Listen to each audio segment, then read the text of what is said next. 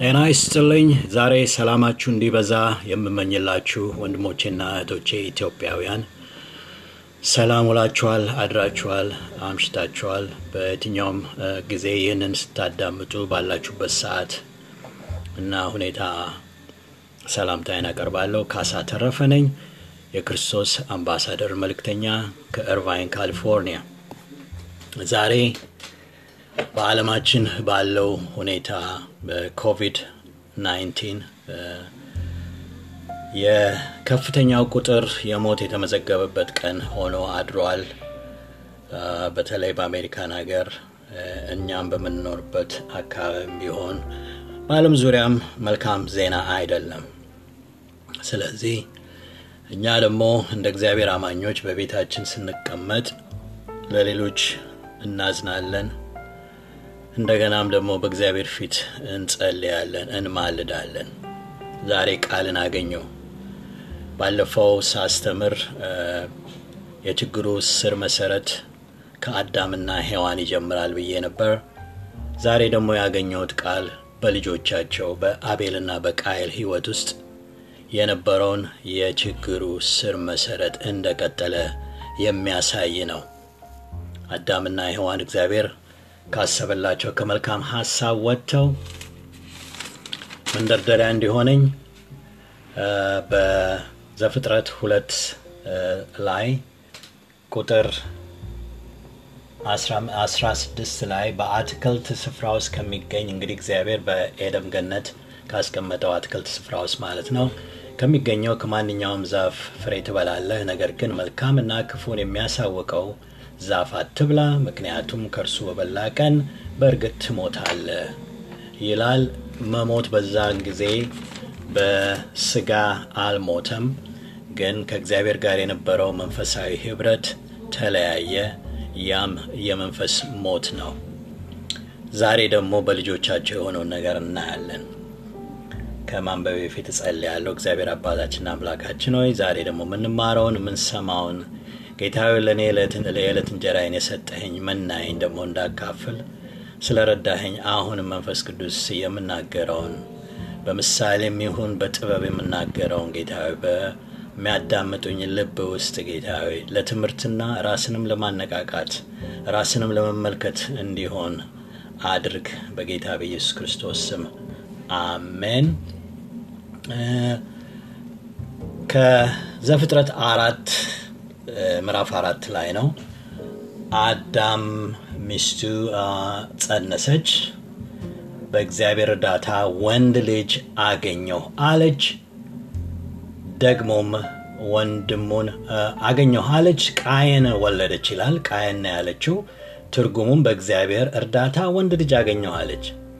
ደግሞ ወንድሙን አቤልን ወለደች ይላል። ሁለት ልጆች ወለደች። ወደ ታች ከማነበው መጽሐፍት የአቤል ደግሞ የስሙ ትርጉም እስትንፋስ ወይም ጊዜያዊ ወይም ከንቱ ማለት ሲሆን የአቤል ሕይወት በአጭር መቀጨቱን የሚያመለክት ነው ይላል። ይገርማል። እንግዲህ እናቱ ደግሞ ምን እንደታያት አቤል ብላ ለአጭር ጊዜ የሚኖር እስትንፋስ አርጋ ነው ስሙን የጠራችው። ለእኔ ይደንቀኛል። እንግዲህ ታሪካቸው ይቀጥላል። በምዕራፍ አራት ቁጥር ሶስት ሁለትና ሶስት አቤል የበግረኛ ቃየንም አራሽ ነበር። በአንድ ወቅት ቃየን ከምድር ፍሬ ለእግዚአብሔር መስዋዕት አቀረበ። አቤልም መጀመሪያ ከተወለዱ በጎች መካከል ስባቸውን መስዋዕት አድርጎ አቀረበ። እግዚአብሔር ወደ አቤልና ወደ መስዋዕቱ ተመለከተ፣ በቃየንና በመስዋዕቱ ግን አልተደሰተም። ስለዚህ እዚህ ጋ ነው እንግዲህ የባህሪ መከሰት የሚጀምረው። ስለዚህ ቃየን ክፉኛ ተናደደ፣ ፊቱም ጠቆረ ይላል። ይህንን እናስታውስ። እግዚአብሔር አምላክም ይቀጥላል፣ ቃየንን እንዲህ አለው፣ ለምን ተናደርክ? ለምንስ ፊትህ ጠቆረ? መልካም ብታደርግ ተቀባይነትን አታገኝምን? መልካም ባታደርግ ግን ኃጢአት በደጅህ እያደባች ናት።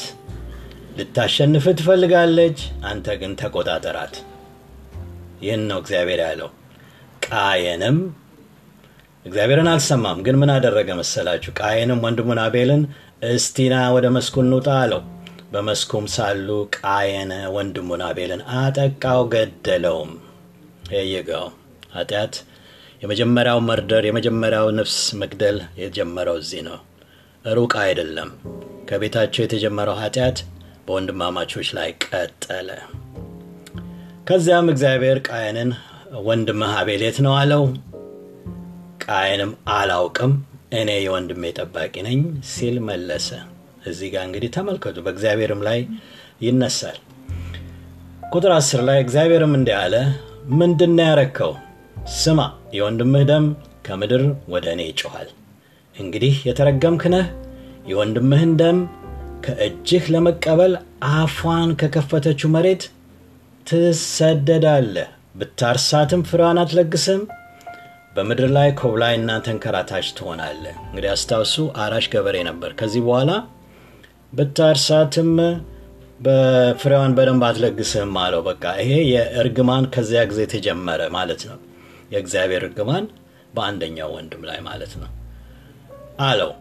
ቃየንም እግዚአብሔርን እንዲህ አለው፣ ቅጣቴ ልሸከመው ከምችለው በላይ ነው።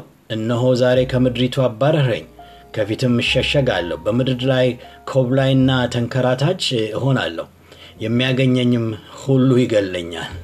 እንግዲህ እዚህ ጋር ተመልከቱ። እግዚአብሔር ሆይ የስ አጥፍቻለሁ፣ ይቅር በለኝ፣ ወንድሜ ገዳይ ነኝ አይደለም ያለው። አሁንም ስለ ራሱ ነው የሚያስበው። ከገደለ እግዚአብሔርን ከተቆጣ በኋላ አሁንም በጣም self centered እንደሆነ ተመልከቱ። የምሸከመው ቅጣት በዛ አለ። እሱ የሰራውን አይደለም የሚያየው፣ በራሱ ላይ የሚመጣበትን ነገር ነው የሚያስፈራው እንጂ በዚህ ሰዓት መመለስ ነበረበት። ልክ ነው አጥፍቻለሁ፣ እግዚአብሔር ሆይ ኃጢአቴን ይቅር ትለኛለሁ አይደለም ያለው። ነገር ይቀየርለት ነበር። ግን ይህ ሰው ደግሞ ልቡ የሚመለስ አይደለም። ይህ እንግዲህ እግዚአብሔር ደግሞ መሐሪ ነው። እዚህ ጋር ደግሞ እንዴት ደስ ይላል! እግዚአብሔር ግን የለም እንደ እርሱ አይሆንም። ማንም ቃየንን ቢገድል ሰባት እጥፍ የበቀል ቅጣት ይቀበላል አለው። ስለዚህ ያገኘው ሁሉ እንዳይገድለው እግዚአብሔር በቃየን ላይ ምልክት አደረገለት። ቃየንም ከእግዚአብሔር ፊት ወጥቶ ሄዶ ከኤደን በስተ ምስራቅ በምትገኝ ኖድ በተባለች ምድር ተቀመጠ ይላል። እንግዲህ ይህ ሰው በተወሰነ ቦታ ተገለለ ማለት ነው። እሺ እዚህ ጋር ምንድን ነው የምናየው? አንደኛ የመስዋዕቱ ጉዳይ አይደለም። ሁለቱም ያቀረቡት መስዋዕት ይሄኛው ማለት ቃየን አራሽ ገበሬ ስለነበረ ከምድር ፍሬ መልካም አበባ ሊሆን ይችላል። ፍራፍሬ፣ ቅጠላቅጠል፣ ጥራጥሬ ሊሆን ይችላል። ግን የልቡ ጉዳይ ነው። መስዋዕት አምልኮ ነው። አምልኮው ላይ ግን በእግዚአብሔር መንገድ ሳይሆን በራሱ መንገድ ነው የሄደው። ይኸው በቃ ይሄን የሰራሁት ይሄን አትክልቴ ይኸውልህ ብሎ በግዴለሽነትና በራሱ መንገድ መስዋዕቱን ያቀረበ ይመስለኛል። ደሞም ነው። ምክንያቱም ልዩነቱ ይታያል። ለምን እግዚአብሔር ወደ አቤልና ወደ መስዋዕቱ ተመለከተ፣ በቃየንና በመስዋዕቱ ግን አልተደሰትም። እግዚአብሔርን የማያስደስት አምልኮ፣ እግዚአብሔርን የማያስደስት መስዋዕት ነው ያቀረበው። ስለዚህ እግዚአብሔር በአቤል ላይ በአቤል አምልኮ በአቤል መስዋዕት ላይ ልቡን ሲያሳርፍ፣ በሱ ግን ስላልተደሰተ በወንድሙ ላይ ቀና፣ ተናደደ። የሚቀጥለውንም ጥፋት ሰራ ማለት ነው። እንዳውም በዝርዝር ወደ ይሁዳ 11 ላይ ወንጌል ላይ እናየዋለን። በቃየን መንገድ መሄድ የሚል ቦታ አነባለሁ በመጨረሻ ላይ። አሁን ግን ወደ አቤል ደግሞ ልመለስ። የአቤል ደግሞ መስዋዕትነት ያቀረበው በእምነት አቀራረብ ነበር። ተቀባይነት ባለው በእግዚአብሔር ፊት ተቀባይነት ባለው አቀራረብ ለምን ከመጀመሪያ ከተወለዱት በጎች ስባቸውን መስዋዕት አድርጎ አቀረበ። እዚህ ላይ የደም መፍሰስን ያሳያል። ከእግዚአብሔር ጋር አምልኳችን በደም ስርየት እንደሆነ ከመጀመሪያው ይህንን በተግባር ያቀረበው አቤል ነበረ። ስለዚህ እግዚአብሔር በዚህ በዚህ መስዋዕት ተደስቷል። እንዳውም ዕብራውያን 11 አራት ላይ ወስጄ አነበዋለሁኝ። አቤል ከቃየል ይልቅ ብሎ የሚል ሁለቱን ሲያወዳደር ዕብራውያን መጽሐፍ ላይ ይናገራል ከቁጥር ምዕራፍ 11 ቁጥር አራት ላይ አቤል ከቃየል ይልቅ የበለጠ መስዋዕት ለእግዚአብሔር በእምነት አቀረበ ይላል። እዚህ ጋር የልብ ጉዳይ ነው። ወንድምየው በግደለሽነት ከፈለግኩ ሰድ የሚል አይነት ልብ አቀራረብ ነው። ይሄን ያለኝ ብሎ ነው እንዲሁ በቀልድ የወረወረ ነው የሚመስለው አቤል ግን ለእግዚአብሔር በእምነት አቀረበ። እግዚአብሔር ስለ ስጦታው በተናገረለት ጊዜ እግዚአብሔር ስለ እሱ የተናገረው እርሱ በእምነት ጻድቅ እንደሆነ ተመሰከረለት። ቢሞትም እንኳ እስካሁን በእምነቱ ይናገራል። የእምነት መስዋዕት ዘላለማዊ ነው። ወደ ወንድምየው ወደ ቃየል ብንመለስ ግን ይሁዳ ወንጌል የይሁዳ መጽሐፍ ላይ ምዕራፍ አንድ ቁጥር 11 ላይ ወዮላቸው የሚላቸው ሰዎች አሉ። በቃይን መንገድ ሄደዋል ይላል። በቃይን መንገድ በራሳቸው መንገድ የሄዱ ሰዎች ውጤታቸው የስተት መንገድ ነው የጥፋት መንገድ ነው። እንዳውም የይሁዳ መጽሐፍ ቁጥር ምዕራፍ አንድ ላይ የአመፀኞች ኃጢአትና የሚጠብቃቸው ፍርድ ብሎ ነው የሚገልጸው። ይህ የመጣው እንግዲህ ከዘመናት በፊት በአዳምና በሔዋን ቤት የተጀመረው በወንድማማቾቹ የተከተለው አሁንም ፍሬውን የምናየው የጥፋት መንገድ የአመፃኛነትና የኃጢአት የሚጠብቀውን ፍርድ ነው የምናየው።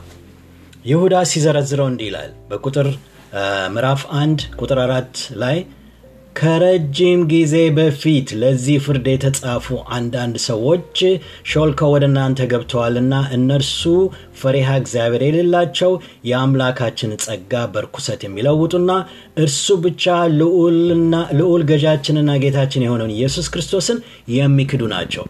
እንግዲህ በአሁኑ ሰዓት ቃየንን በቃየን መንገድ የሄዱ ወንድሞቻችንን እህቶቻችንን ያሳየናል ይህን ትምህርት የማስተምረው ለይቼ ለመፍረድ አይደለም ግን ራሴንም እንድመለከት እንዲረዳኝ ነው። በዚህ ቦታ እኔ ራሴን እንዳይ ነው። አንደኛ በቁጥር አንድ አራት ላይ ምንድን ያለው? ኢየሱስን የሚክዱ ናቸው። በአንድ አራት ላይ ስለ ኢየሱስ ቢነገራቸው የማይቀበሉ ናቸው መኖሩንም የሚክዱ ናቸው ይላል። በቁጥር አንድ ሰባት ላይ ደግሞ አንድ ሰባት ላይ እንዲሁም ሰደሙና ገሞራ በዙሪያቸውም ያሉ ከተሞች ለሴሰኝነትና ከተፈጥሮ ስርዓት ውጭ ለሆነ ከተፈጥሮ ስርዓት ውጭ ለሆነ ሩካቤ ስጋ ራሳቸውን አሳልፈው ሰጡ ይላል። ሰደሙና ምሳሌን ሰደሙና ገሞራ ምሳሌ አድርጎ ነው እነ ሰደሙና ገሞራ በዘላለም ሰዓት በመቀጣት የሚሰቃዩ ምሳሌ ሆነዋል።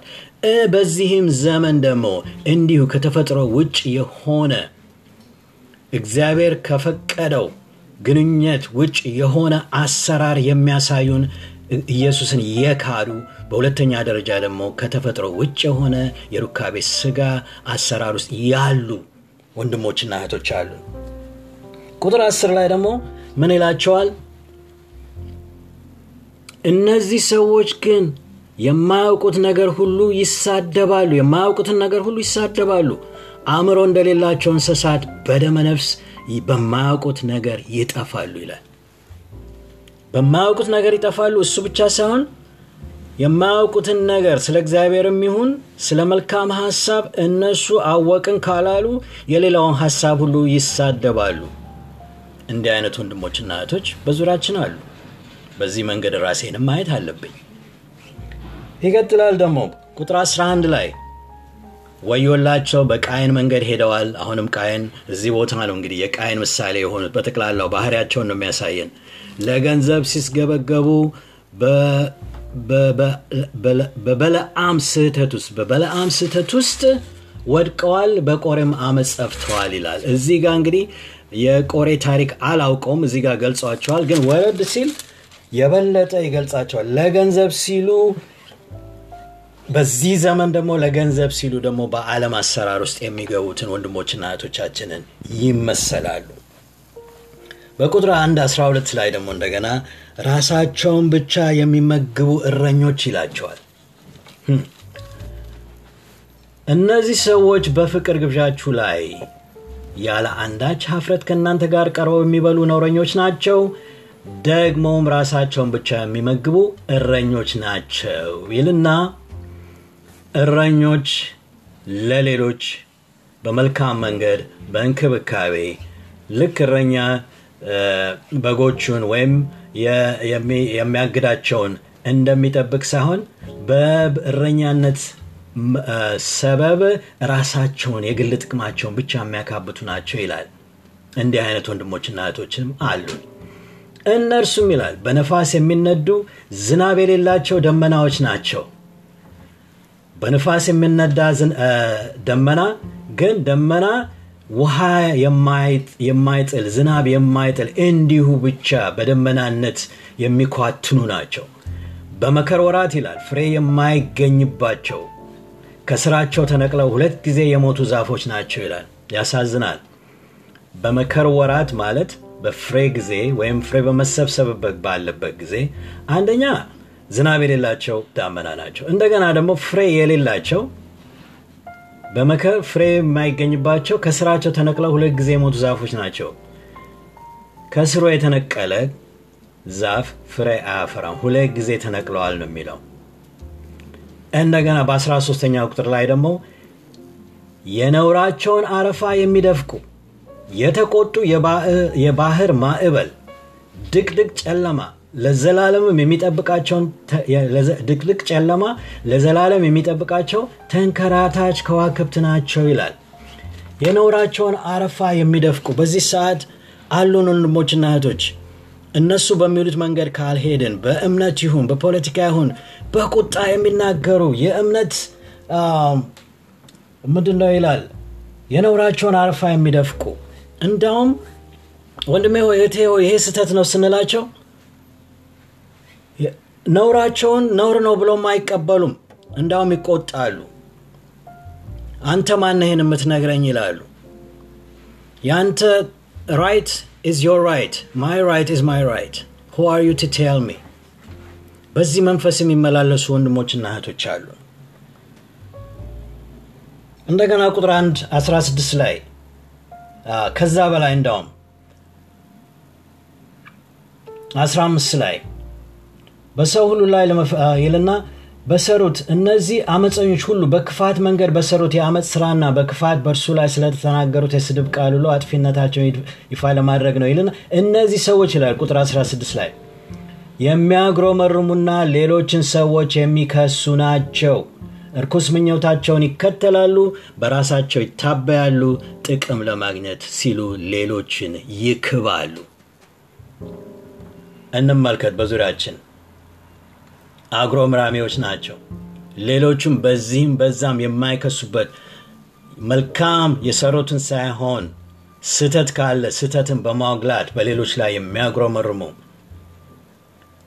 እርኩስ ምኞታቸውን የሚከተሉ በዚህ ሰዓት እንዳሁን ባለንበት ሀገር self expression የሚባል ቅጥ ያጣ ሰው በሰውነቱ ላይ በተለያየ መንገድ ራሴን በነፃነት ገልጻለሁ ብሎ እርኩስ የሆነው ምኞቱን በግልጽ በአደባባይ የሚያሳይበት ዘመን እንደዛም አይነት ወንድሞችና እህቶች አሉን። ጥቅም ለማግኘት ሲሉ ደግሞ ሌሎችን የሚክቡ ወንድሞችና እህቶች አሉን። የፖለቲካ ጥቅም ሊሆን ይችላል፣ የሃይማኖት ጥቅም ሊሆን ይችላል፣ የገንዘብ ጥቅም ሊሆን ይችላል፣ የቢዝነስ ጥቅም ሊሆን ይችላል። ግን ይጠቅመኛል ለሚሉት ሰው ይክባሉ፣ ከፍ ያደርጋሉ። ያንን ሰው ከእግዚአብሔር በላይ ሊያመልኩ ይነሳሉ። ለምን? ጥቅማቸውን ከዛ ለማግኘት ስለሚፈልጉ ነው። እንግዲህ እነዚህ የቃየንን መንገድ የሚመስሉ ነው የሚላቸው። እንዳልኩት ዛሬ የምናልፍበት የህይወት ፈተና challenge ኦች፣ የባህሪ ችግሮች ሁሉ root cause ኡ ብዬ ያስተማርኩት ባለፈው ወደንም ጠላንን ከመጀመሪያዎቹ ቤተሰቦች ከአዳምና ሔዋን ከወንድማማቾቹ ከአቤልና ከቃየል እንደጀመረ ይህ ግልጽ ነው። ዛሬ ይሄ ትምህርት ለእኔ ምንድን ነው? ራሴን ማየት አለብኝ። በእነዚህ ሁለት የተለያዩ ወንድማማቾች መሃል እንደ ክርስቲያን እንደ አማኝ መስዋዕትነቴ በምን አይነት መንገድ ነው የማቀርበው? የእምነት መስዋዕት ነው ወይ? እግዚአብሔር ባለው በቃሉ መሰረት ነው ወይ የእኔ አምልኮ፣ የእኔ ጾም፣ የእኔ ጸሎት ብዬ ራሴ እንድመለከት ምክንያቱም ዕብራውያን 11 አራት ላይ አቤል ከቃየል ይልቅ የበለጠ መስዋዕት በእምነቱ አቀረበ፣ እምነቱም ጻድቅ እንደሆነ ተመሰከረለት። እኔ ጽድቄ ኢየሱስ ክርስቶስ ነው። የደም መስዋዕት ተከፍሎልኛል። ሁልጊዜ ወደ እግዚአብሔር አምላክ በጸሎቴ ስቀርብ የደሙን መስዋዕት ይዤ ነው ምቀው ለአንዴም ለመጨረሻም የተከፈለልኝን በእምነት ቀርቤ እጸልያለሁ። ለእነዚህም ደግሞ ለወንድሞችና ለእህቶቼ ምን አይነት አስተዋጽኦ ነው የሚኖረኝ ማቅረብ አለብኝ። እነሱንም ይዤ የጻድቃን ጸሎት ምልጃን ታደርጋለች። ስለዚህ ወንድሞቻችንና እህቶቻችን ከቃየል ጀምሮ ያሉ ናቸው። እነሱን መውቀስ መፍረድ ምንም አይጠቅመንም። በአሁኑ ሰዓት ከዚህ ካለንበት ሁኔታ ጋር ጣት መጠንቆል ከዚህ ቦታ መጣ ኮሮና በዚህ ደረሰ ሳይሆን ዛሬ ከጸሎቴ ውስጥ ወደ ኋላ ተመልሼ የሰው ልጅ የት ጋን የጀመረው የመጀመሪያው መርደር የመጀመሪያው ግድያ የተጀመረው በወንድማማቾች መሀል ነው። ከአንድ ቤተሰብ የመጡ ናቸው። ያንኑ ባህሪ ነው ለዘመናት የሰው ልጅ በውስጡ ይዞ የመጣው። በክርስትና እምነት እቺ ምድር ሚሊየን የምንለው ቁጥር ሳይሆን በሺ ዘመናት የሚቆጠሩ ዕድሜ ነው የኖረችው። በዚህ ጊዜ ውስጥ ደግሞ ሁሉ ነገር ከመጀመሪያው በባህሪ ምክንያት ተላልፏል። ዛሬም ጌታዊ የምጸልየው ለእኔም ለወንድሞቼም ለእህቶቼም ይህን ለሰሙኝ ሁሉ ራሴን እንድመለከት ራሳቸውን እንዲመለከቱ የቃየልን መንገድ ተከትያለሁ ወይስ ደግሞ መስዋዕቴና አምልኮዬም በትክክለኛው መንገድ እየኖርኩ ነው? በክርስቶስ ኢየሱስ ያለውን መንገድ ብቻ እንድንከተል አደራ እላችኋለሁ። አመሰግናችኋለሁ ስላዳመጣችሁኝ እጸልያለሁ። ጌታ እግዚአብሔር አምላካችንና አባታችን ሆይ ይህንን ቃል ይህንን ጊዜ ደግሞ ጌታ ሆይ ሰፋ አድርገ ስለሰጠኝ በእኔም ውስጥ ደግሞ የዘራሁን የጥበብ ቃል ደግሞ አሁንም ለወንድሞችና እህቶች ሲሰሙ ተግባራዊ ጥበብ እንዲሆን የህይወት መመሪያ እንዲሆን ለእኔም ለእነሱም እጸልያለሁ በጌታ በኢየሱስ ክርስቶስ ስም አሜን። አመሰግናችኋለሁ። ካሳ ተረፈ፣ የክርስቶስ አምባሳደር፣ እርቫይን ካሊፎርኒያ። ቻው